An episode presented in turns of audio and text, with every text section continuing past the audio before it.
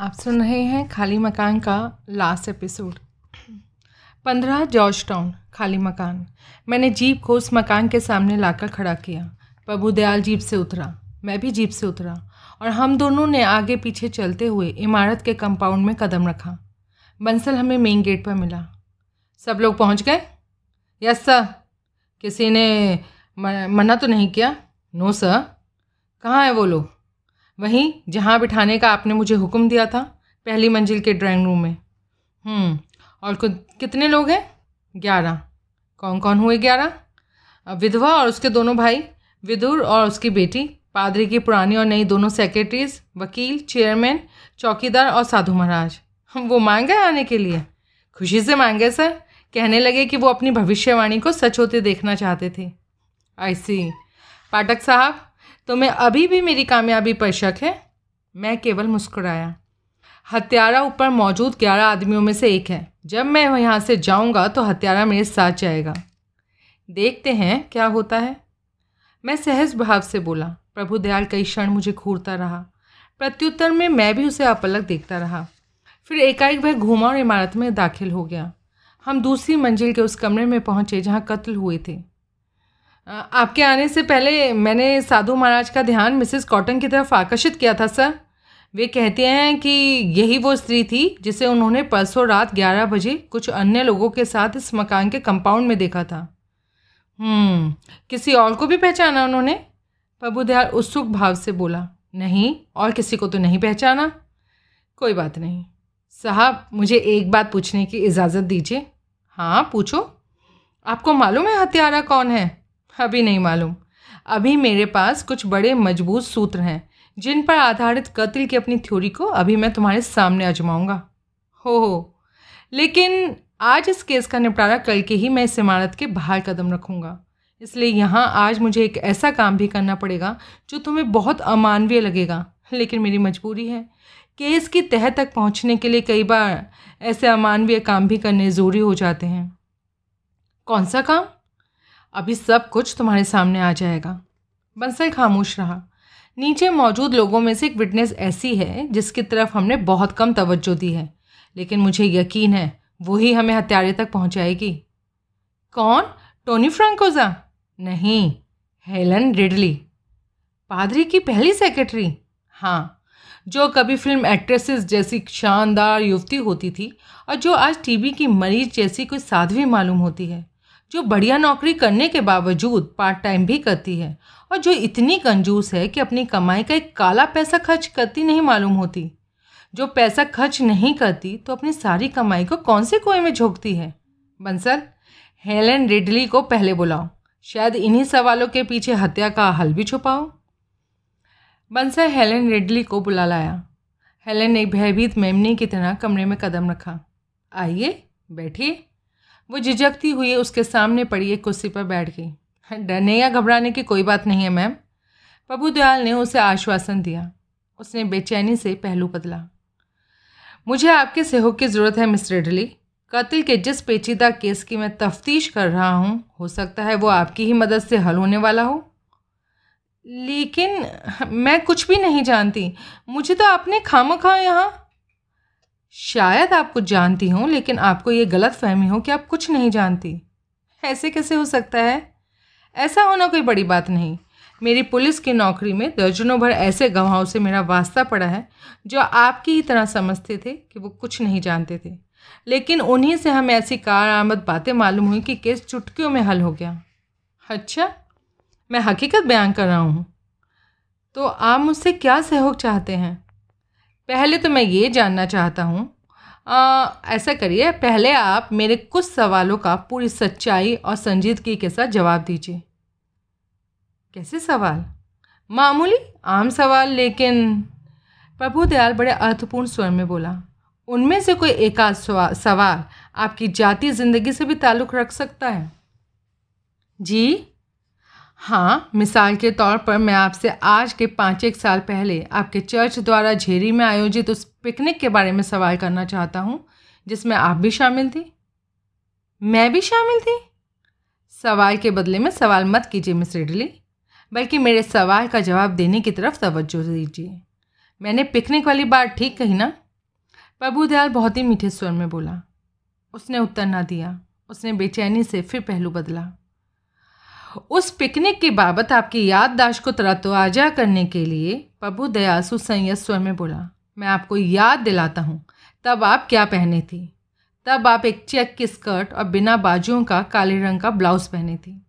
Skirt पर आपने सफ़ेद रंग की गोल बक्कर वाली बेल्ट बांधी हुई थी।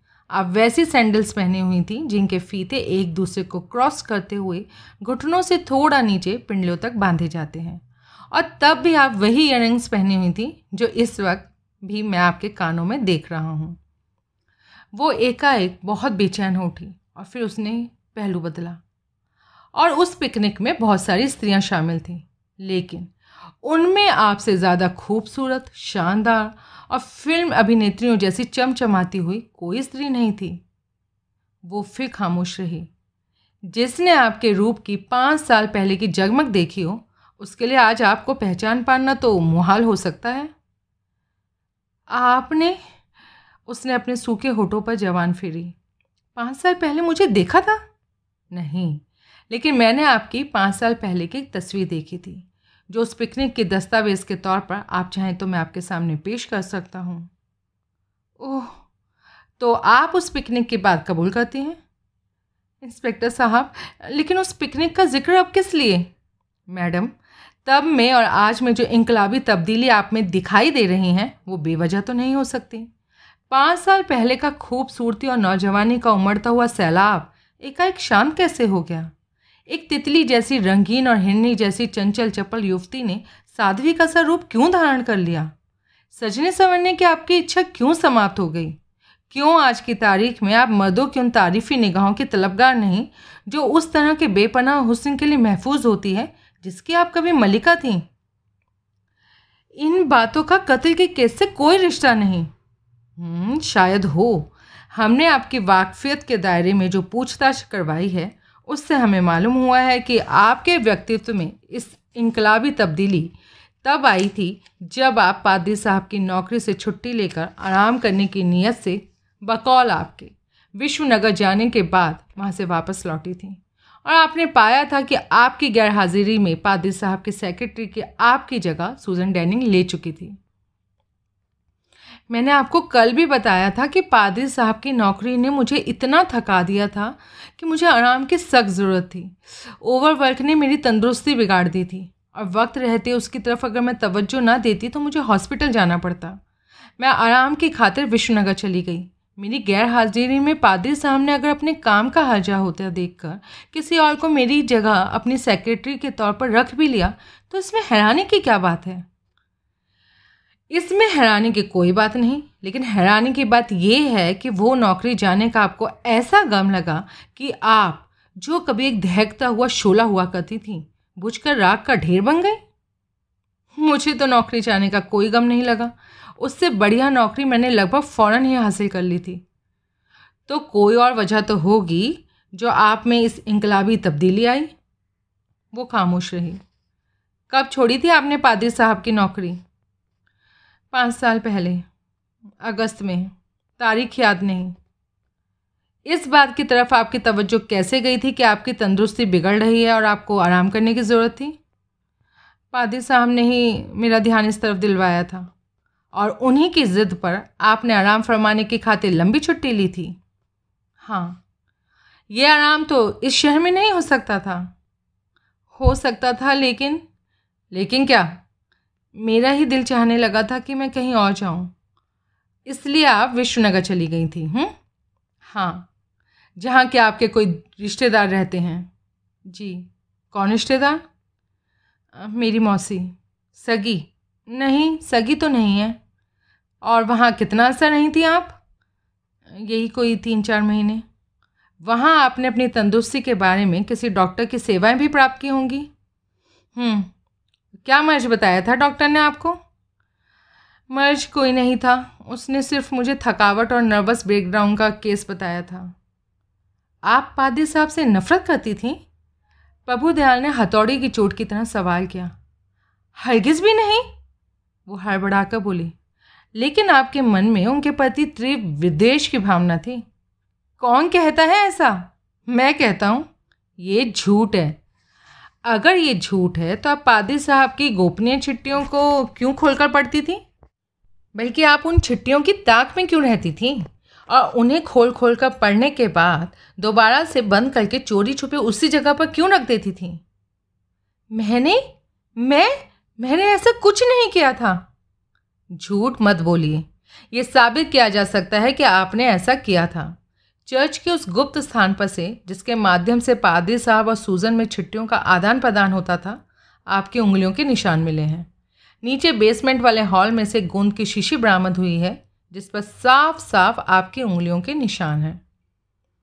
वो बदहवास दिखाई देने लगी। जगदीश? Yes, sir. मैडम को कागज़ और एक पेंसिल दो। तुरंत मैंने उसके सामने एक कागज़ और एक बॉल पॉइंट पेन रख दिया। पेन संभालिए और बाएँ हाथ से कागज़ पर लिखिए। मिस्टर चेयरमैन, आपके चर्च के पादरी का मिसेस सूजन डेनिंग से भयंकर लव अफेयर चल रहा है। बाएँ हाथ से? मुझे नहीं आता बाएँ हाथ से लिखना। कोई बात नहीं, जैसा भी लिखा जाए लिखिए। मैं दाएँ हाथ से नहीं, बाएँ से लिखिए। जैसा भी लिखा जाए लिखिए। उसने पेन की तरफ़ हाथ ना बढ़ाया।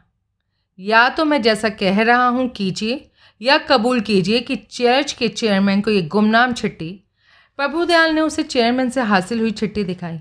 आपने लिखी थी। उसने ज़ोर से थूक निकला। मैम, कबूल कीजिए कि पादी साहब और सूजन के लव अफेयर की खबर इस छिट्टी की मार्फत चेयरमैन को आपने दी थी। कबूल कीजिए कि सूजन को वह चेतावनी भरा चिट्ठी आपने लिखी थी कि कोई उसे जहर देकर मारने की कोशिश कर रहा है। करिए कबूल इस बात को। मैं मैं कुछ कबूल नहीं कर सकती। मैं मैं कुछ नहीं जानती। आप सब कुछ जानती हैं, लेकिन कबूल नहीं करना चाहती। मैं कुछ नहीं। आज से पहले आपने कभी इस इमारत में कदम रखा है? नहीं। तो फिर उस सामने की अलमारी में प्रभु दयाल ने बड़े ड्रामेटिक अंदाज से एक उंगली उस अलमारी की तरफ़ उठाई, जिसके भीतर की डिस्टर्ब हुई धूल वहाँ किसी के खड़े होने की चुगली करती थी। जमी धूल में आपकी उंगलियों के निशान क्या जादू के जो से बन गए? एकाएक उसने अपने हाथों से अपना मुँह छुपा लिया। Jesus Jesus. हकीकत को छुपाने की कोशिश मत कीजिए मिस रिडली। हकीकत छुपाने की स्टेज गुजर चुकी है। जो सच है उसे कबूल कीजिए। नहीं। सच बोलिए, मैम, सच बोलिए। आप एक धर्मपरायण, खुदा का खौफ खाने वाली स्त्री हैं। आपका मज़हब भी आपको यही सिखाता है कि आपको सच बोलना चाहिए। सच बताइए, क्या छुपा रहे हैं आप? कुछ नहीं, मैं आपको कुछ नहीं बता सकती। वो लगभग रोते हुए बोली, और कुछ नहीं तो इस खामोशी की वजह ही बता दीजिए। नहीं नहीं नहीं। आप मेरी जान ले लीजिए, मुझे फांसी पर लटका दीजिए, लेकिन मैं आपको कुछ नहीं बताऊँगी। प्रभुदयाल ने असहाय भाव से गदन हिलाई। कमरे में सन्नाटा छा गया था उस सन्नाटे में केवल हेलेन की सिस्कियों की आवाज़ गूंज रही थी। मैडम, कई क्षणों की खामोशी के बाद प्रभुदया फिर बोला, अगर आप कुछ नहीं बता सकती तो जो मैं आपको बता रहा हूँ, कम से कम उससे तो हाँ या ना कीजिए। इतना तो कबूल कीजिए कि पाँच साल पहले अपनी बिगड़ती तंदुरुस्ती की खातिर आप आराम फरमाने के लिए विश्वास विश्वनगर नहीं इकबालपुर गई थी। हेलेन का सिसकना फ़ौरन बंद हो गया। उसने एक झटके से सर ऊपर उठाया। उसके चेहरे पर ऐसे भाव आए जैसे कि वो कोई बकरी हो और जो अभी जिभा होने वाली हो।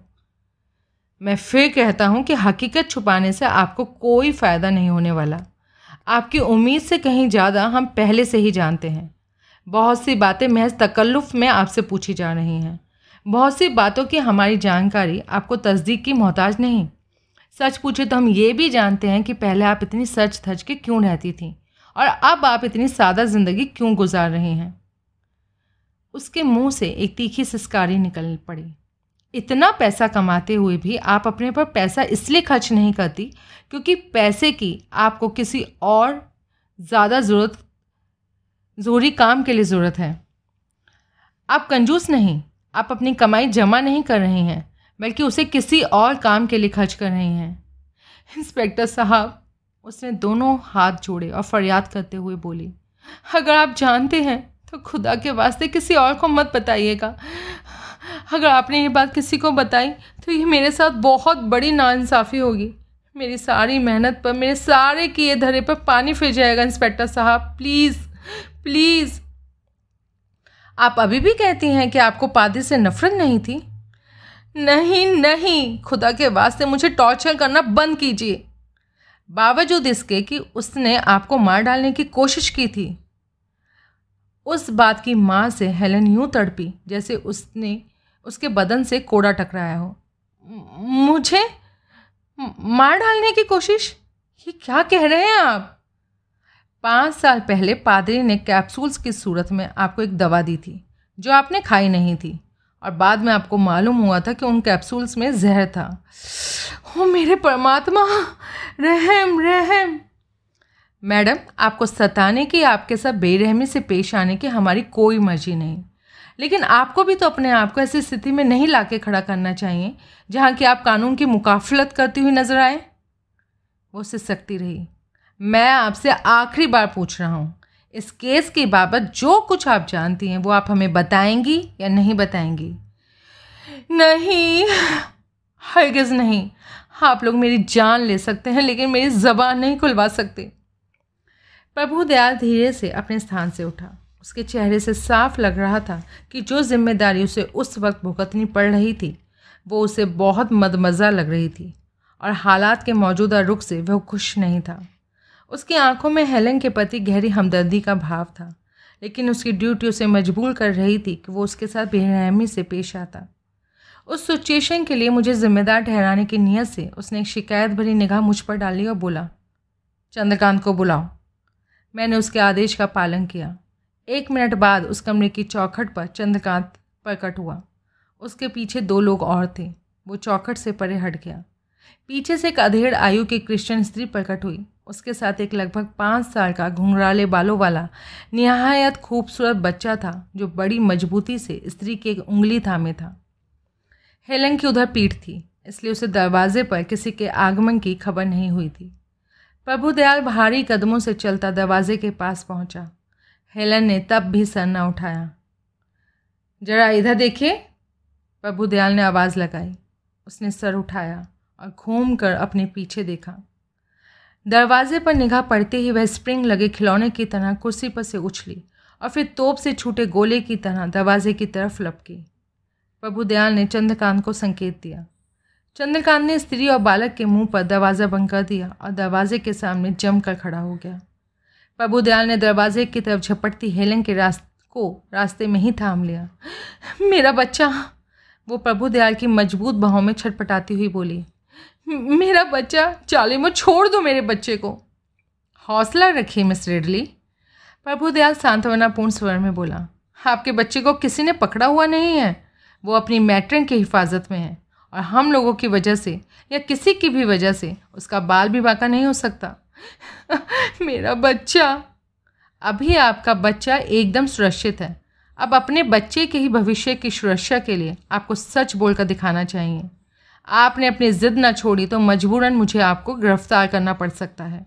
ज़रा सोचिए, आप जेल में बंद हो गई तो आपके बच्चे का क्या होगा? और किसी किसी का नहीं तो उसी का ख्याल करके बताइए कि सच क्या है।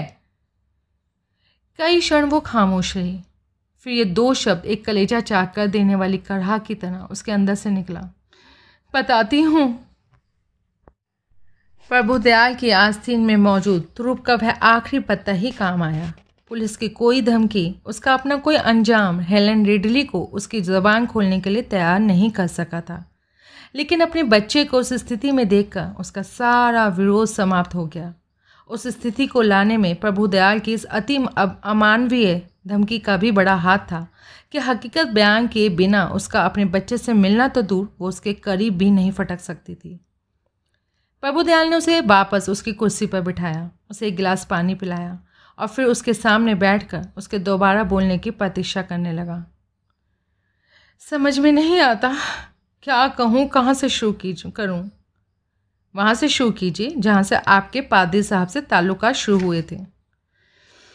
हाँ वह एक व्याकुल निगाह बंद दरवाजे की तरफ़ डालती हुई बोली हम्म, कितनी बड़ी प्रशंसक थी तब मैं फादर कॉटन की। कितना रौब था मुझ पर उनकी काबिलियत का उसके आकर्षक व्यक्तित्व का। लेकिन तब उसके प्रति मेरी निष्ठा वैसी ही थी, जैसे एक ईमानदार सेक्रेटरी के अपने भले एम्प्लॉयर के प्रति होनी चाहिए थी। लेकिन फिर पता नहीं कैसे उसके प्रति मेरा सम्मोहन बढ़ता गया और कब हम कर्मचारी और बॉस के रिश्ते की हद लांग गए। इसकी वजह वो हमदर्दी भी हो सकती थी, जो उसकी घरेलू ज़िंदगी की विषमताएँ सुनकर मुझे उसमें होती थी। घरेलू ज़िंदगी अच्छी नहीं थी उसकी? नहीं, वो अपनी बीवी से बहुत परेशान रहता था। उसकी बीवी अपनी पैतृक धन संपत्ति का उस पर बहुत रौब जमाती थी और एक डिक्टेटर की तरह उसके साथ पेश आती थी। हर काम में अपनी टांग अड़ाती थी, हर बात में उसे राय देती थी। ये राय तक उसे वो देती थी कि धर्म उपदेशक के तौर पर चर्च में उसके भाषण का विषय क्या होना चाहिए था। कौन से आदमी से उसे ताल्लुकात बढ़ाने चाहिए थे और कौन से आदमी को दूर दूर रखना चाहिए था। यानी कि बीवी की दखलंदाजी पादरी को बहुत खलती थी। हाँ और वो यही ज़ाहिर करता था कि ऐसी बीवी से किसी प्रकार उसका पीछा छूट जाता तो उसकी जान सांसद से निकल जाती। इंस्पेक्टर साहब, ये बात मुझे तब मालूम नहीं थी, लेकिन आज मालूम है कि उसकी कोई मर्ज़ी ही नहीं थी अपनी बीवी से पीछा छुड़ाने की। अपनी बीवी की दौलत से उसे बहुत सुख हासिल थे। मैं उनसे किनारा करना अफोर्ड नहीं कर सकता था। अपने घरेलू हालात का वो दुखड़ा रोता था केवल मेरी हमदर्दी हासिल करने के लिए। ये उसकी सेल्स स्टॉक थी, जिसके दम पर उसने मेरे में अपने पति आसक्ति की भावना जगाई थी। अपनी बीवी से तो उसकी बिज़नेस पार्टनरशिप जैसी रिश्तेदारी थी। दोनों की ज़िंदगियों में एक दूसरे का कोई ना कोई ऐसा महत्व था, जिसकी वजह से वे दोनों एक दूसरे को नापसंद करते हुए भी एक दूसरे का साथ नहीं छोड़ सकते थे। लेकिन मर्द को औरत से और भी बहुत कुछ दरकार होता है। उसकी अधेड़ बीवी उसके हज़ार काम में आ सकती थी। लेकिन जिस हमदर्दी, प्यार अंडरस्टैंडिंग और शारीरिक सुख भी, का वो तलकगार था, वो उसे उसकी बीवी से हासिल नहीं हो सकता था। ये उसकी सेल्समैनशिप का ही कमाल था कि उसकी दुख भरी दास्तानें सुनकर धीरे धीरे मुझे लगने लगा था कि ऐसे आदमी को वो सब कुछ देना मेरा कर्तव्य था, जो कि उसे अपनी बीवी से हासिल नहीं था। मैं जानती थी कि मैं उसकी बीवी नहीं बन सकती थी। लेकिन फिर भी पता नहीं क्यों, मैं उन अवैध संबंधों से भी असंतुष्ट नहीं थी, जो बाद में मेरे और उसके बीच स्थापित हो गए थे। उसका ऐसा सम्मोहन सवाल था मुझ पर कि मैंने कभी अपने भविष्य के बारे में सोचा ही नहीं। मैंने कभी नहीं सोचा थी कि ऐसी रिश्तेदारियों के दम पर ज़िंदगी नहीं कट सकती थी, और ना ही ऐसे संबंध ज़िंदगी भर साथ देते हैं।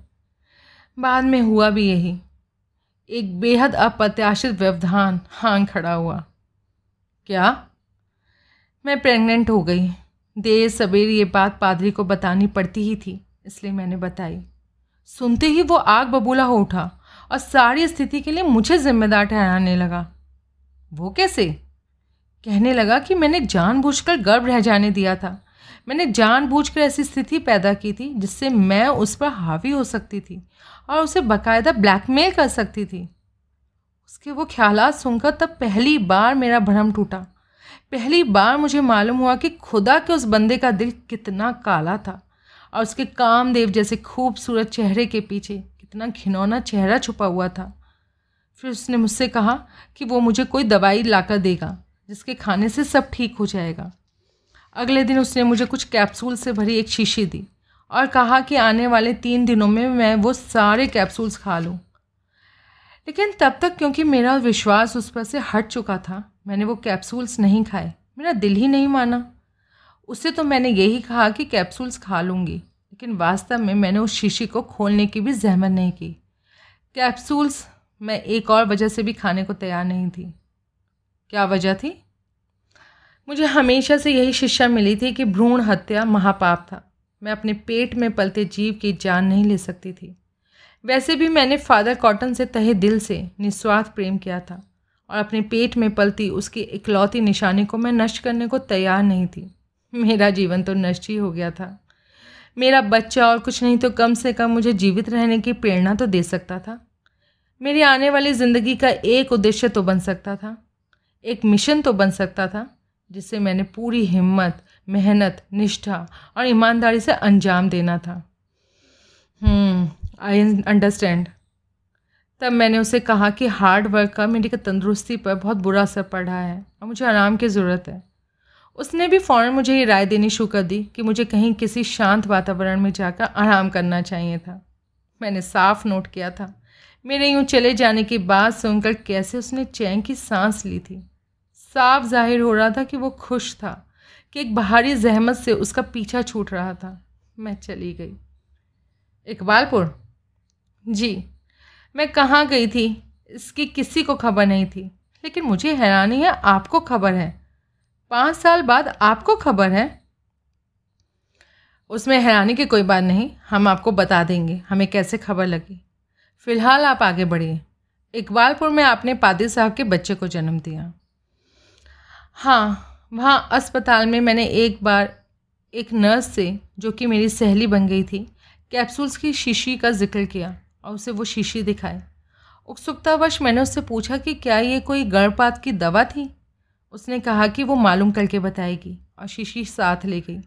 दो दिन बाद उसने मुझे बताया कि वो ताकत के मामूली कैप्सूल्स थे, लेकिन उनमें से एक कैप्सूल में प्राण लेवा जहर भरा हुआ था। पादी की राय मांग कर अगर मैं वो कैप्सूल्स खाना शुरू करती तो उस जहर वाले कैप्सूल की भी बारी आनी ही थी और फिर मेरी यही लीला समाप्त हो जाना निश्चित था। आपसे ये नहीं पूछा गया था कि कैप्सूल आपको कहाँ से हासिल हुए थे। बहुत पूछा गया था, लेकिन मैंने नहीं बताया था। मैं इसी बात से बहुत संतुष्ट थी कि मेरी जान बच गई थी। अब मैं और ज़्यादा बखेड़ों में नहीं पड़ना चाहती थी। फिर? फिर अपने नवजात शिशु का इकबालपुर में ही पालन पोषण का अत्यंत गोपनीय इंतज़ाम करके मैं वापस यहाँ लौटी। यहाँ आकर मैंने पाया कि सूजन डैनिंग पहले ही मेरी जगह ले चुकी थी। आपने लौट कर इस बारे में पादिर से कोई बात नहीं की? हम्म, बात करना तो दूर। मैंने उससे मिलने तक की कोशिश ना की। उसे जताने तक की कोशिश ना की कि मैं वापस लौट आई थी। वो तो यही समझ रहा होगा कि उसका दिया जहर खाकर मैं कब की मर खप चुकी होंगी। फिर उसे पता कैसे लगा? मेरे चर्च छोड़ कर ना जा पाने की वजह से। रविवार को मैं चर्च ज़रूर जाती थी। मैं लोगों से छिपकर सबसे पीछे बैठती थी। लेकिन फिर भी एक रविवार को उसने मुझे वहाँ बैठा देख लिया था। फिर फिर कुछ भी नहीं। उसने आपसे मिलने बात करने की कोशिश नहीं की। मैंने वैसी नौबत ही नहीं आने दी थी इंस्पेक्टर साहब। अपने पादरी के रुतबे की वजह से वो मेरे पीछे तो भाग नहीं सकता था और मेरा उसके करीब आने का कोई इरादा नहीं था। हम्म, आगे। फिर मुझे मालूम हुआ कि सूजन डैनिंग ने पादरी के ऑफ़िस में ही मेरी जगह नहीं ली थी। उसके पहलू में भी मेरी जगह ले ली थी। पहले तो मेरे जी में आया कि मैं उसे वार्निंग दूँ कि पादरी के पवित्र चोगे के भीतर वास्तव में वो एक खौफनाक शैतान छुपा हुआ था। लेकिन फिर मैंने सोचा, मुझे क्या? वैसे भी वो विवाहित औरत थी, इसलिए उसका मेरे जैसा खाना खराब नहीं हो सकता था। दो साल इस प्रकार गुजर गए। लेकिन फिर एकाएक पादरी के सूजन से नाजायज़ ताल्लुकात के चर्चे होने लगे थे। वे चर्चे बहुत ज़्यादा ज़ोर पकड़ते दिखाई देने लगे तो सूजन ने अपनी नौकरी से इस्तीफ़ा दे दिया और उसकी जगह पादरी की वर्तमान सेक्रेटरी सिल्विया नॉरिस ने ले ली। उसके बाद फरवरी तक सिलसिला ठीक चला, लेकिन फिर हालात ने ऐसी करवट बदली कि भीषण तूफ़ान का अंदेशा होने लगा था। क्या हुआ था? सूजन उम्मीद से हो गई। वैसे वो हुई नहीं थी, उसे ऐसी गलतफहमी ही हुई थी। उसके पति विलियम के बारे में हमारी कम्युनिटी में सबको मालूम था कि वो वो नपुसंग था। शराब पी पी कर वह पुरुषत्वहीन हो चुका था। ऐसे शख्स की बीवी का गर्भवती होना हमारी कम्युनिटी में बहुत बड़े स्कैंडल का रूप धारण कर सकता था। आपको कैसे पता चला कि वो अपने आप को गर्भवती समझ रही थी? इत्तेफाक से। मैंने ये बात खुद सूजन की ज़बानी सुनी थी। चर्च के एक गलियारे में एक बार वह पादरी से बात कर रही थी। और तभी एक दूसरे गलियारे में से मैं उधर आ रही थी। उनकी बातचीत की आवाज़ सुनकर मैं मोड़ पर ही ठिठक कर खड़ी हो गई थी। मैंने सूजन को पादरी से ये बात बताते हुए सुना था। वो उसे कह रही थी कि उन्होंने ऐसा सोचा बहुत बार था कि वो भाग खड़े हों, लेकिन अब तो सबब से भाग निकलने की घड़ी आ ही गई थी। तब मुझे सूजन की फ़िक्र सताने लगी। मुझे याद आने लगा कि एन वही स्थिति मेरे साथ पैदा होने पर पादरी ने मेरे साथ क्या सलूक किया था। मेरा दिल गवाही देने लगा था कि जैसे उसने जहर देकर मुझे अपने रास्ते से हटाने की कोशिश की थी, उसके साथ भी वो वैसा ही कर सकता था। तब मैंने अपना फ़र्ज़ समझकर सूजन को वार्निंग भरी गुमनाम चिट्ठी लिखी और चर्च के चेयरमैन हेनरी सिल्वेस्टर को भी वो चिट्ठी लिखी, जो आपने मुझे अभी दिखाई थी। बाएँ हाथ से हैंड राइटिंग छुपाने के लिए, राइट? जी, फिर? फिर मैंने सिल्विया की ज़ुबानी सुना कि पादरी भाग जाने की फिराक में था। अब ये बात मेरे से बेहतर कौन समझ सकता था कि वो भाग जाना जैसा कोई कदम उठा ही नहीं सकता था। जो आदमी लाट पादरी बनने के सपने देख रहा था, वो अपनी तरक्की की सीढ़ी अपने चर्च को छोड़कर भला कैसे भाग सकता था? मैं समझ गई कि वो सूजन को सिर्फ़ बेवकूफ़ बना रहा था, इसलिए दिखावे के लिए उसने लंदन और रोम के लिए प्लेन फेयर की बाबत पूछताछ की थी। पासपोर्ट की अपनी और सूजन की अर्जी भरी, जो कि जमा उसने कभी भी ना कराई, और सूजन से उसकी पासपोर्ट साइज़ तस्वीरें मंगवाई।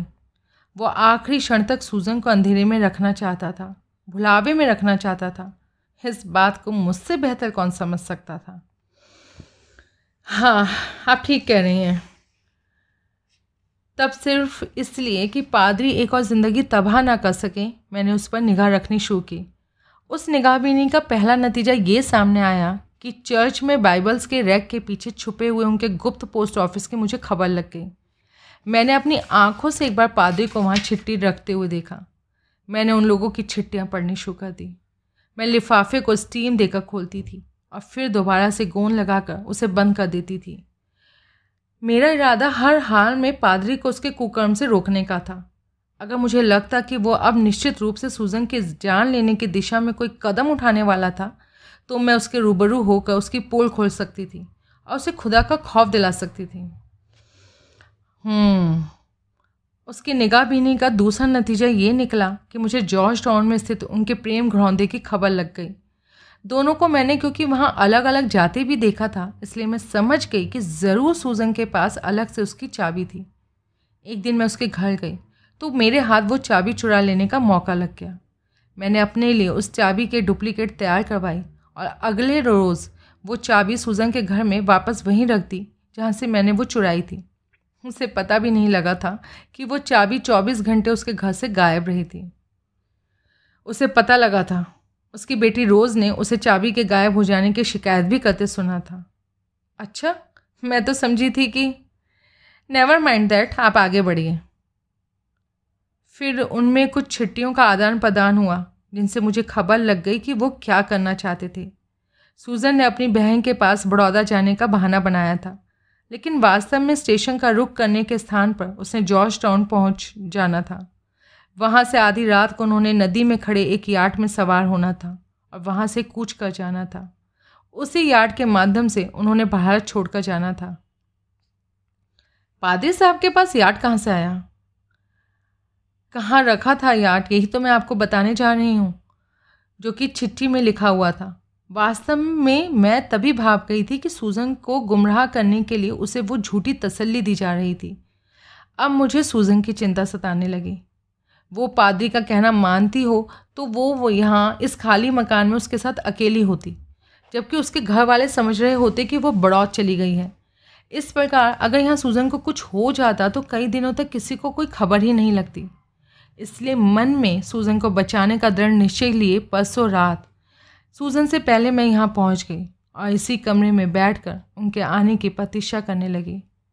तब मैंने यहाँ एक बड़ी अजीब बात नोट की थी, लेकिन तब उसका कोई महत्व मेरी समझ में नहीं आया था। कौन सी बात? यहाँ सारे फर्श पे पॉलीथीन की चादर बिछी हुई थी। ओह, फिर? फिर कोई सवा आठ बजे के करीब मुझे नीचे से मेन गेट खुलने की आवाज़ आई। तब मैं एकाएक बहुत डर गई। तब पहली बार मुझे ये एहसास हुआ कि सूजन की जान बचाने की कोशिश में मैं अपनी जान खतरे में डाल रही थी। पादरी एक बार मेरी जान लेने की कोशिश कर चुका था। अब वो कोशिश दोबारा भी हो सकती थी। उस क्षण मेरे अंजाम ने और मेरे किसी खौफनाक अंजाम के बाद मेरे बेटे के भविष्य ने मुझे ऐसा त्रस कर दिया कि सूजन को बचाने का जो इरादा लेकर मैं वो वहाँ आई थी, वो मैंने छोड़ दिया।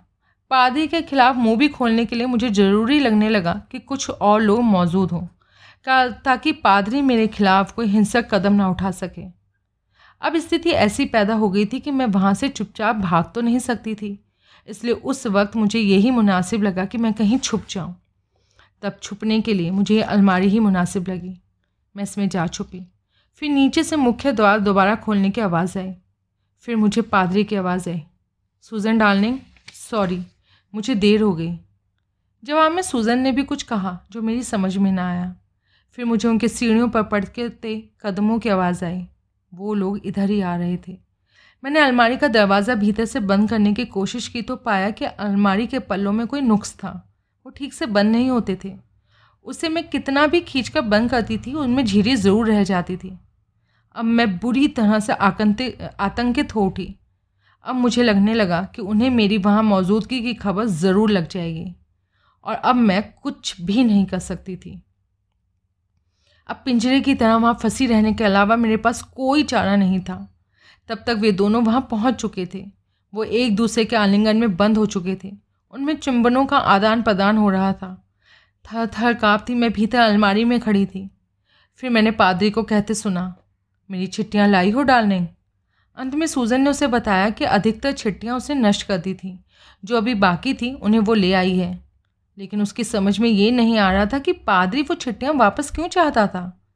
पादरी ने उसे बिना कोई सफ़ाई दिए उसके हाथ से छिट्टियों का एक पुलिंदा ले लिया और उसे अपने चोगे के नीचे अपनी पतलून की जेब में रख लिया। मैंने अखबार में पढ़ा था कि वैसी एक चिट्ठी पादरी की जेब में पाई गई थी। ज़रूर किसी तरह वो उस पुलिंदे में से निकल गई होगी और पादरी की जानकारी के बिना जेब में पड़ी रह गई होगी। अलमारी के पल्लों की झिरी में से आपको वो दोनों साफ़ दिखाई दे रहे थे? जी, वो दोनों कमरे के बीचों बीच वहाँ, उसने एक स्थान की तरफ़ संकेत किया। हैन मेरे सामने खड़े थे। पादरी का मेरी तरफ़ मुँह था, इसलिए वो तो मुझे बिल्कुल ही साफ़ दिखाई दे रहा था। और ये देखकर मुझे बड़ी हैरानी हुई कि वो अपने हाथों में सूती दस, दस्ताने पहने हुए था। अच्छा फिर पादरी ने सूजन से बड़ा अजीब सा सवाल किया। उसने पूछा सूजन डार्लिंग तुम खुदा को मानती हो? उत्तर में सूजन बोली ये बात आपसे बेहतर कौन जानता है कि खुदा में मेरी कितनी आस्था है? फिर पादरी बोला तो फिर एक मिनट के लिए आँखें बंद कर लो और अपने बनाने वाले से अपनी आत्मा की शांति की दुआ मांगो। सूजन को ये बात बड़ी अजीब लगी। उसने पादरी से पूछा भी कि ऐसा किस लिए? लेकिन पादरी ने यही जिद की कि वो उस पर भरोसा रखे और ऐसा करे। सूजन ने फिर प्रतिवाद ना किया। उसने आँखें बंद कर ली, अपने हाथ अपने सामने बाँध लिए और होठों में प्रार्थना बुदबुदाने लगी। पादरी ने अपने चौगे के भीतर कहीं हाथ डाला। अगले ही क्षण उसके हाथ में मुझे एक रिवॉल्वर दिखाई दिया। फिर इससे पहले कि मैं सूजन को चेतावनी के तौर पर चिल्लाने के लिए मुँह भी खोल पाती, उसने सूजन को शूट कर दिया। और उसी वक्त सूजन ने अपनी प्रार्थना समाप्त की थी। क्षण उसके मुँह से आमीन निकल रहा था, जबकि पादरी की चलाई गोली उसके दिल से आकर टकराई और वो पछाड़ खाकर यहाँ इस फर्श पर ढेर हो गई। उसकी छाती में से खून का फव्वारा फूट निकला। मैं सख्ती की हालत में अलमारी में खड़ी थी। मुझे लग रहा था कि अभी पादरी को मेरी भी खबर लग जाएगी और फिर मेरा भी वही अंजाम होगा जो मेरे आँखों के सामने सूजन का हुआ था। अनायास ही अब मैं मन ही मन अपनी शांति, अपनी आत्मा की शांति के लिए ईश्वर से प्रार्थना दोहराने लगी थी। मुझे अपनी आँखों के सामने मौत नाचती दिखाई दे रही थी। किसी भी क्षण पादरी की रिवॉल्वर से निकली अगली गोली मेरी भी ज़िंदगी समाप्त कर सकती थी। लेकिन नहीं, ऐसा नहीं हुआ। पादरी ने रिवॉल्वर फर्श पर फेंक दी। उसने अपने हाथों से दस्ताने भी उतार कर परे फेंक दिए। फिर वो इस बात की तस्दीक करने के लिए कि सूजन मर चुकी थी या नहीं, उसके ऊपर झुका। उस वक्त खुदा के उस बंदे के चेहरे पर मुझे ऐसे भाव दिखाई दिए, जिन्हें देखकर शैतान भी शर्मा जाता है। तब जब उसे ये विश्वास हो गया कि वो मर चुकी थी तो वो सीधा हुआ और दीवार की तरफ़ बढ़ा। उस क्षण डर के आधिक्य से मुझे अपनी सांस रुकती महसूस हुई। मैंने यही समझा कि अलमारी में मेरी मौजूदगी की उसे खबर लग गई थी और अब वो मेरी ही तरफ़ आ रहा था। दीवार की तरफ़ बढ़ता बढ़ता वो मुझे दिखाई देना बंद हो गया था। अगर वो अलमारी की तरफ़ आ रहा होता तो वो मुझे आखिरी क्षण तक दिखाई देता।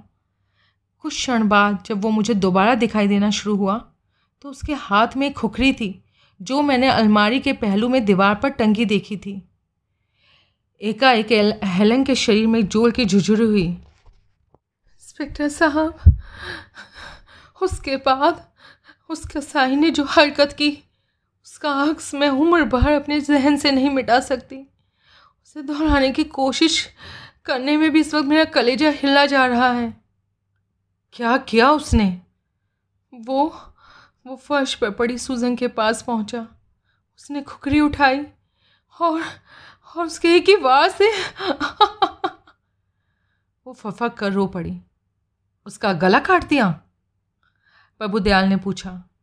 रोते हुए उसने सहमति में सर हिलाया। बड़ी कठिनाई से उसने अपने आप को संभाला और फिर भराए स्वर में बोली, वो कसाई उस खोखरी से सूजन की लाश के टुकड़े टुकड़े कर देने का इरादा रखता था। जो ही उसने सूजन का गला काटा, मेरी चीख निकल गई। मैंने अलमारी का दरवाज़ा खोला और उससे अपनी हरकत से बाहर जाने की फरियाद करती रोती बिलकती उसकी तरफ़ भागी। मुझे यहाँ यूँ एकाएक देखकर वो हैरान तो हुआ, लेकिन डरा नहीं। खुखरी तब भी उसके हाथ में थी और उस क्षण उसने यूँ मेरी तरफ़ देखा जैसे कोई कसाई जिबा होने के लिए तैयार किसी भीड़ को देखता है। और फिर उसने मेरी तरफ़ एक कदम बढ़ाया। मैं समझ गई, वो मुझ पर कोई रहम नहीं खाने वाला था। जैसे आसानी से उसने सूजन की जान ले ली थी, वैसे ही सरलता से वो मेरी भी जान ले लेने वाला था। हम सब लोग मंत्रमुग्ध उस स्त्री का बयान सुन रहे थे। फिर आपने क्या किया? प्रभु दया ने सस्पेंस भरे स्वर में पूछा, इंस्पेक्टर साहब इंस्पेक्टर साहब, फिर जो मैंने जो कुछ किया, वो मैं खुद नहीं जानती कि मैं कैसे कर पाई। अपनी औलाद की खातिर ही शायद मैं वो काम करने की हिम्मत अपने अंदर पैदा कर पाई। उस शैतान पादरी की सूरत में मौत मेरे सर पर खड़ी थी। उससे रहम की उम्मीद में मैंने एक क्षण भी नष्ट किया होता तो मैं भी सूजन के पहलू में मरी पड़ी होती। लेकिन लेकिन वो एक क्षण मैंने नष्ट नहीं किया। आसमानी बाप ने मुझे निर्णय की शक्ति दी। मेरा हौसला मज़बूत किया और मैंने ज़मीन पर पड़ी रिवॉल्वर उठा ली। रिवॉल्वर मैंने धीरे धीरे अपनी तरफ़ बढ़ते पादरी की तरफ़ तान दी और चिल्लाकर उसे रुक जाने के लिए कहा, लेकिन वो ना रुका। हाथ में खुखरी आँखों में खून होठों पर एक शैतानी मुस्कुराहट लिए वो मेरी तरफ़ बढ़ता रहा। वो मेरे बहुत करीब आ गया। इतने करीब आ गया कि अब मैं खुखरी के वार की जद में थी। मैंने फिर उसे पीछे हटने के लिए कहा, लेकिन पीछे हटने के स्थान पर उसने अपना खुखरी वाला हाथ ऊँचा उठाया। मजबूर होकर मैंने रिवॉल्वर का घोड़ा खींच लिया। गोली उसके माथे पे लगी और वो पछाड़ खाकर अपनी प्रेमिका के पहलू में ढेर हो गया। वो मर गया। वो शैतान मर गया। वो खामोश हो गई। उसने अपने हाथों में अपना मुँह छुपा लिया और धीरे धीरे सिसकियाँ भरने लगी। कई क्षण कोई कुछ ना बोला। प्रभुदयाल के संकेत पर मैंने उसे फिर पानी पिलाया। फिर? प्रभुदयाल हमदर्दी बड़े स्वर में बोला, फिर मैं बेहोश हो गई। पता नहीं, ये उस पर गोली चलाने की दहशत का असर था, या फर्श पर बेताशा बहते खून के बेताशा बहते खून के हाहाकारी नज़ारे का असर था। मेरी चेतना लुप्त हो गई। जब मुझे होश आया तो मैंने अपने आप को भी लाशों के पहलू में पड़ा पाया। तब पहली बार मुझे एहसास हुआ कि मैंने क्या कर डाला था। मैं वहाँ एक खूनी को उसके नापाक इरादों से रोकने की नीयत से आई थी और खुद खूनी बन बैठी थी। अब अब मेरी समझ में नहीं आ रहा था कि मैं क्या करूँ उस संकट की घड़ी में। मैंने मैंने पादरी के परिवार के किसी सदस्य को हकीकत में राजदार बनाने का फ़ैसला लिया। मैंने उसके बड़े साले पीटर फ्रांकोजा को फ़ोन किया। पीटर को वो फ़ोन आपने किया था, जिसमें वार्तालाप के बाद लाइन हेल्ड अप हो गई थी। फिर फ़ोन में होती खड़खड़ की वजह से आपने फ़ोन फिर उठाया था और किसी के पूछने ने, पूछने पर आपने यहाँ का फ़ोन नंबर बताया था। और कहा था कि आपकी बात तो हो चुकी थी। हाँ दोबारा फ़ोन मैंने ये सोचकर उठाया था कि शायद पीटर ही अभी लाइन पर था। यहाँ का फ़ोन नंबर आपको मालूम था? मालूम नहीं था, लेकिन नंबर तो डायल पर लिखा था। फिर क्या हुआ? पीटर आया? जी, फ़ौरन आया। गोली की मानंद आया। मेरी बात सुनकर उसके छक्के छूट गए थे। अकेला आया था वो? हाँ यहाँ आकर उसने जब इस कमरे का हॉलनाक नज़ारा देखा था तो मुझे डर लगने लगा था कि मेरी तरह कहीं वो भी बेहोश ना हो जाए। वो मुझे नीचे ले गया। फिर जो कुछ मैंने अभी आपको बताया, ठीक वही उसको भी बताया।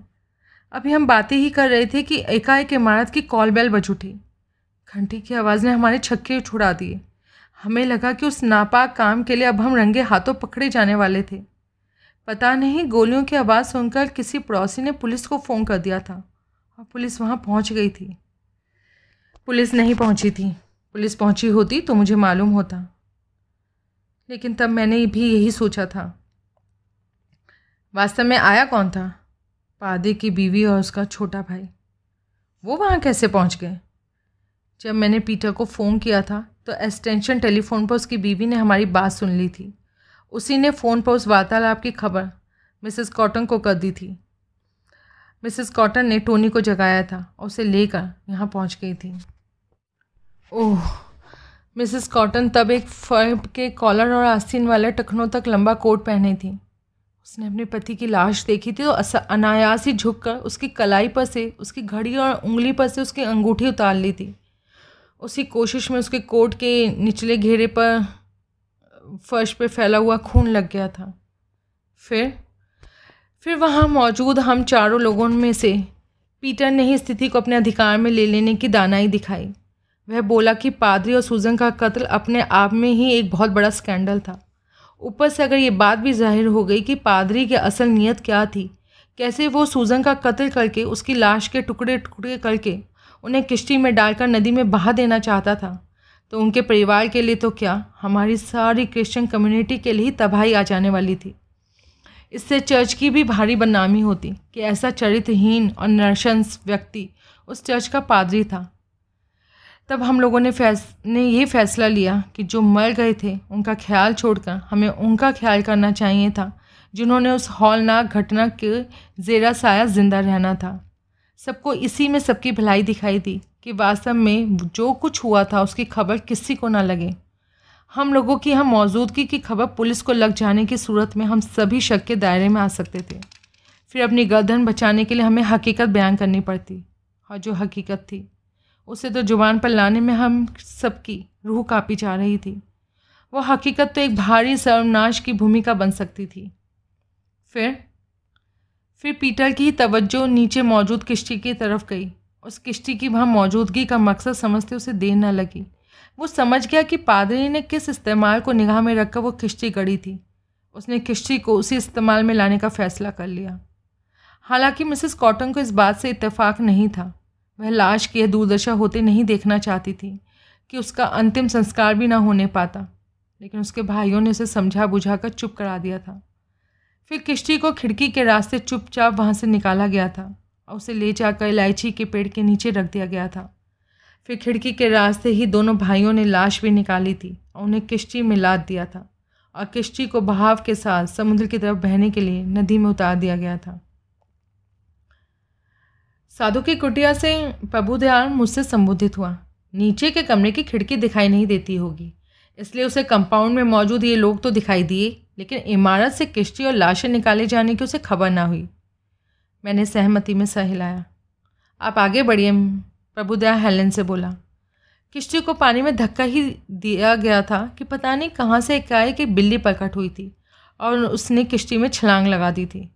तब तक किश्ती पीटर के हाथ से छूट चुकी थी, इसलिए उसे वापस खींचना संभव नहीं था। हैरानी है वो बिल्ली किश्ती में क्यों कूदी? वो बिल्ली सूजन से हिली मिली थी। यहाँ के चौकीदार का कहना था कि सूजन उसे डार्लिंग नाम से पुकारा करती थी। बिल्ली को किश्ती में अपने मार्किंग की मौजूदगी का एहसास हुआ होगा इसलिए उसने मार्किंग का सानिध्य प्राप्त करने के लिए किश्ती में छलांग लगा दी होगी। हम्म, मुमकिन है ये बात भी। वो बिल्ली आपकी बेहोशी के दौरान भी इस कमरे में डोलती रही थी इसलिए उसके पंजों में खून लग गया था। वो तभी से शायद अपनी मार्किंग की ताक में थी लेकिन लोगों की आहट पाकर शायद कहीं छुप गई थी। हो सकता है। और जो दस्ताने आपने पादरी को उतार कर फेंकते देखा था उनका आपने क्या किया था? कुछ भी नहीं। मुझे अब ध्यान आ रहा है, वो दस्ताने बाद में हमें कहीं दिखाई नहीं दिए थे। वो दस्ताने यहाँ से एक अन्य कमरे में बरामद हुए थे। शायद उन्हें बिल्ली यहाँ से घसीट कर ले गई थी।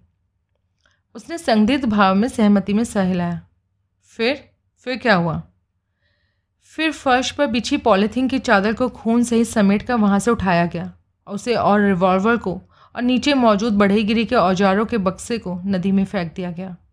जिस खोखरी से पादरी ने सूजन का गला काटा था, उसे भी अच्छी तरह से साफ़ करके दीवार पर वापस यथास्थान लटका दिया गया था। यानी कि अपनी तरफ़ से आपने वहाँ हुए अपराध के तमाम निशानात मिटा दिए। हाँ लेकिन अलमारी में रह गए अपने फिंगरप्रिंट्स की तरफ़ आपकी तवज्जो नहीं गई। किश्ती वाले कमरे में मौजूद कैनवस के बोरे और लोहे के बाटों का भी महत्व आप में से किसी को नहीं सूझा। यहाँ गिरे सूजन के कान के एक बाली की तरफ़ भी आप में से किसी का ध्यान नहीं गया। जी, ज़ाहिर है नहीं गया। फिर?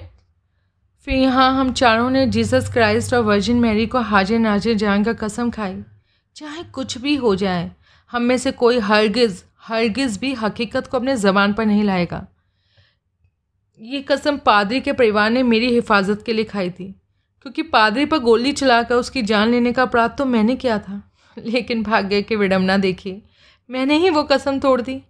मेरे नाजायज़ बच्चे का राज खोलकर, मेरे बच्चे को यूँ यहाँ लाकर आपने मुझे अपनी कसम तोड़ने को मजबूर कर दिया। अपनी सलामती की खातिर मैं उन लोगों के विश्वास की हत्या कर दी, जिन्होंने अपने अंजाम की परवाह किए बिना मेरे संकट की घड़ी में मेरा साथ दिया था। वो फिर रोने लगी। प्रभु दयाल अपने स्थान से उठा। हेलेन के समीप पहुँचा। उसने बड़े हमदर्दी ढंग से, हमदर्दी भरे ढंग से उसका कंधा थपथपाया। तुमने बहुत अच्छा किया जो हकीकत बयान कर दी। और भी अच्छा होता कि ये तमाम बातें पहले ही पुलिस की जानकारी में आ गई होती। अब अब मेरा क्या होगा? उत्तर देने से पहले प्रभु दयाल ने बड़े असहाय भाव से मेरी तरफ़ देखा। कितनी ही देर खामोशी छाई रही। तुम्हारा बाल भी बाका नहीं होगा। अंत में प्रभु दया बोला, ये मेरा एक ठाकुर का वादा है तुमसे। साहब, बंसल ने पूछा कैसे आपने इस रहस्य को हल कर लिया? हम लोग पुलिस हेडक्वार्टर में प्रभुदयाल के कमरे में मौजूद थे, जबकि बंसल ने वह सवाल किया था। ये कहना तो गलत होगा कि रहस्य को मैंने हल किया है।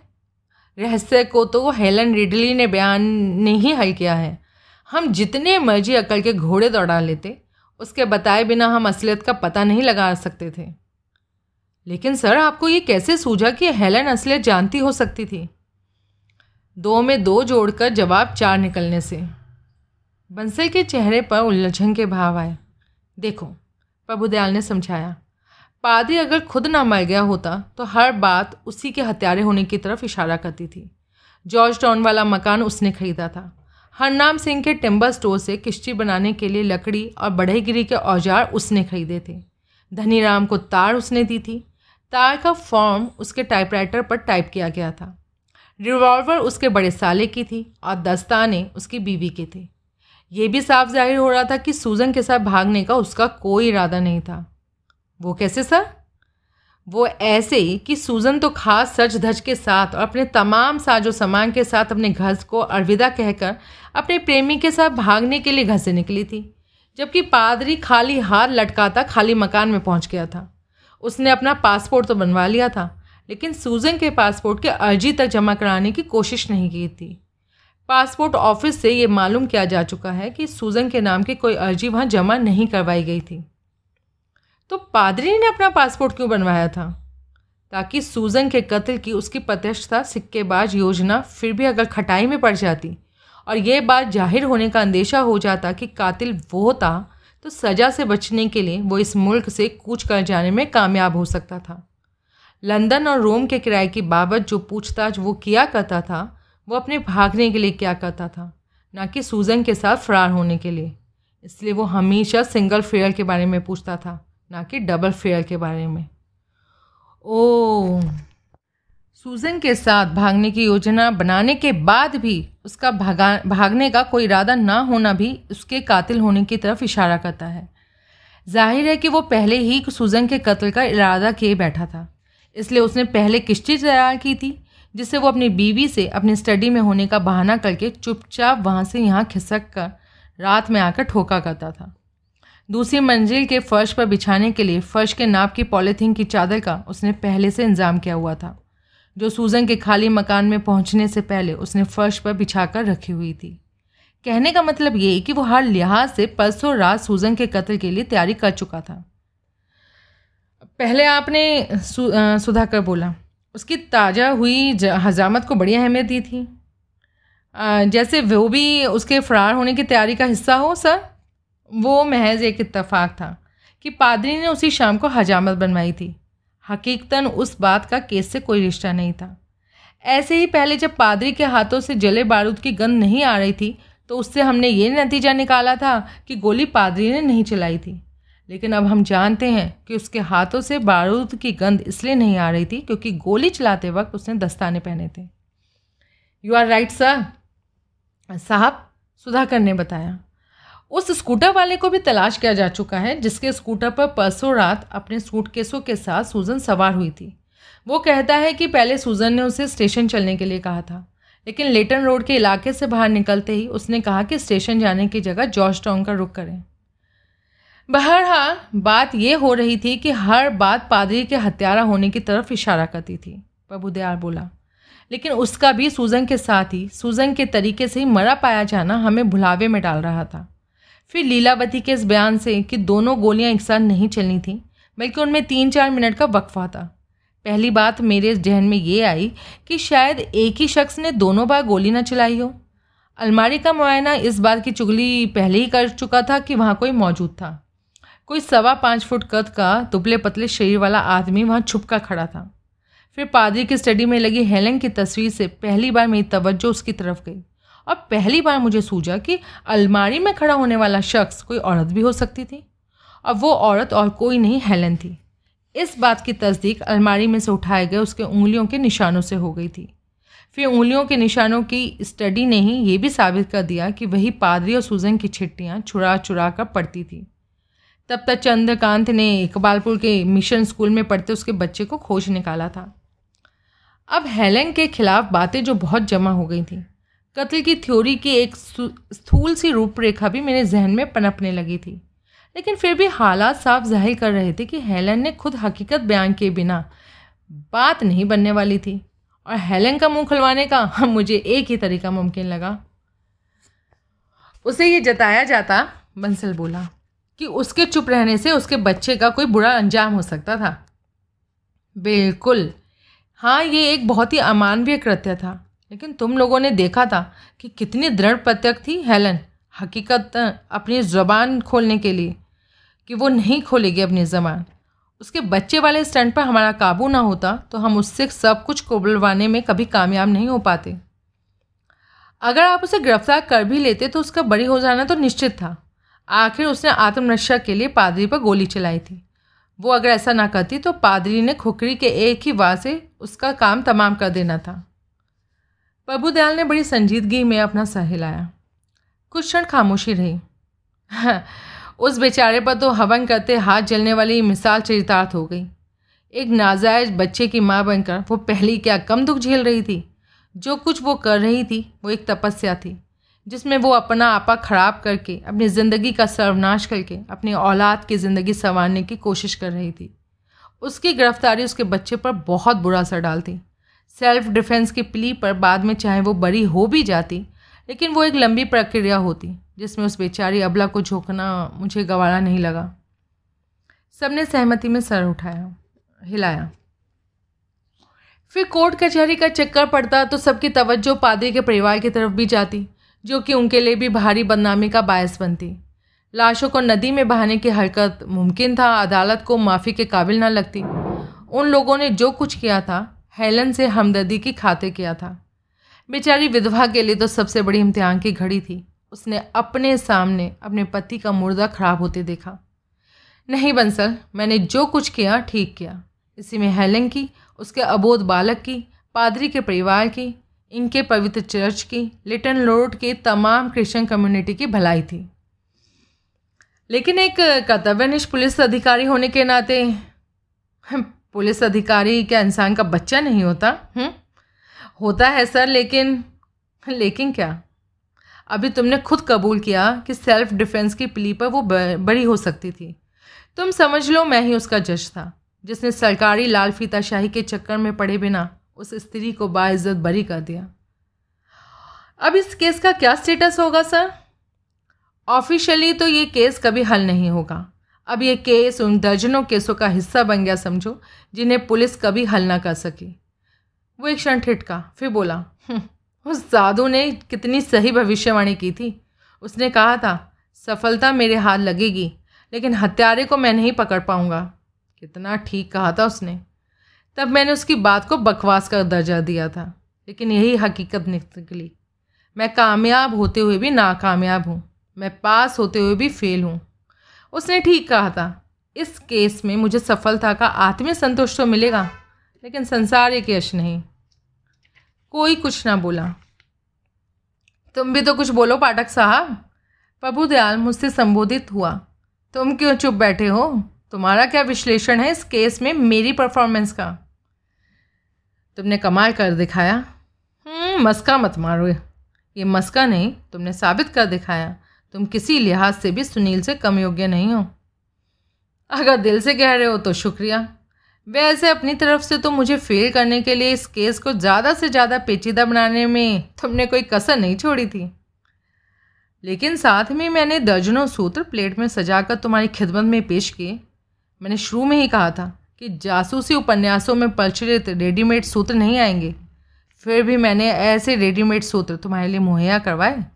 आखिर मुझे तुम्हारी इमेज की तो फ़िक्र थी। कौन सा रेडीमेड सूत्र मुहैया करवाया तुमने मेरे लिए, हैं? इतने नाशुक्र मत बनो, इंस्पेक्टर साहब। हेलन के उस पर्स को याद करो। वही जो वो यहाँ थोड़ी देर के लिए भूल गई थी। उस पर्स की वजह से ही तुम्हें उसके लड़के की इकबालपुर में मौजूदगी की खबर लगी थी। वो तो मैं वैसे ही मालूम कर लेता। हाँ साल छः महीने में ज़रूर मालूम कर लेते। यूँ आनंद फानंद तो ना मालूम कर पाते, जैसे कि मालूम हुआ। और क्या कहते हो? और पादरी ने जो अपनी छिट्टियाँ सूजन से वापस ली थी, उनमें से एक पादरी की जेब में रह जाने का रेडीमेड इत्तफाक। बिल्ली के पंजे में लगे खून से खाली मकान में बने सारे निशान मिटा दिए जाने के बावजूद, एक पंजे का निशान बरामद। खुद बिल्ली ही एक रेडीमेड सूत्र थी। फिर इलायची की टहनी, एक कान का बाला, एकदम नई किश्ती, टेलीग्राम, कैनवस का बोरा और बट्टे, खुखरी, साधु प्रेत बाधा वगैरह, सब रेडीमेड सूत्र ही तो थे। कोड का पैकेट झेरी भिजवाने का स्टंट मैंने खास तुम्हारी मदद के लिए गढ़ा, वरना वो कोड नष्ट भी किया जा सकता था। जॉर्ज टाउन से पीटर फ्रांकोजा के यहाँ हुई हेलेन की टेलीफोन कॉल की खबर तो मैंने तुम्हें बहुत ही लचर तरीके से करवाई, वरना ऑटोमेटेड एक्सचेंज में कॉल मुकम्मल हो जाने के बाद कहीं कॉल ट्रेस होती है? इसके अलावा तुम्हें पुलिस विभाग के सैंतीस आदमियों की मदद हासिल थी। ये तो तुम मेरी मेहनत का मटियामेट करने की कोशिश कर रहे हो। नहीं, इस केस में तुमने वाकई कमाल करके दिखाया है। साबित करके दिखाया है कि एक दस पुलिस अधिकारी अगर अपनी आँखों और कान खुले रखे तो किसी भी क्राइम के हल को किताब की तरह पढ़कर सुनाया जा सकता है। तो फिर इतनी नुकताचीनी किस लिए? ताकि अपनी इस कामयाबी से तुम फूल के कुप्पा ना हो जाओ। हो। वैसे मुझे प्रभावित करने के लिए तुम्हारे दो स्टंट भी काबिल तारीफ़ थे। स्टंट? हाँ स्टंट ही तो थे वो। कौन से स्टंट? एक तो जो तुमने लाशों समेत पूरी किश्ती ही नदी में से उठवाकर मोर्ग में पहुंचवा दी, और दूसरे जो तुमने बिल्ली के प्रिंट्स लिए। प्रभुदयाल हंसा। एकाएक वह उठ खड़ा हुआ। सबने प्रश्न सूचक नेत्रों से उसकी तरफ़ देखा। अच्छा तो अब मैं चलता हूँ। कहाँ, सर? विक्टोरिया जुबली अस्पताल, सुनील का हालचाल जानने।